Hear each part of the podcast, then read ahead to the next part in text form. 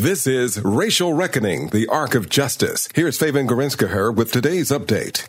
An alleged hate crime in a town called Cold Spring, 20 miles out of St. Cloud, has returned attention to racial divides in central Minnesota. A multiracial family says racial bias motivated the man that harassed them for months before he drove a car into their house in July. St. Cloud State University's Christopher Lehman says he was reminded of a St. Cloud incident in 1917, where a lynch mob drove a black man out of town for being in an interracial relationship. What happened in Cold Spring could certainly happen as a sort of continuation of those feelings that have always been there among people and have just never been confronted or have been addressed by their families or by the city at large. Part of this traces back to the town's early ties to slavery. Lehman authored the book Slavery's Reach Southern Slaveholders in the North Star State. He says in the mid 1800s, central Minnesota was a destination for slaveholders looking to invest in real estate and escape summer heat. Lehman says of the Times The slaveholders who are investing in Minnesota have political control over St. Cloud and over central Minnesota in general, so much so that central Minnesota becomes known as a political stronghold for the slaveholding class.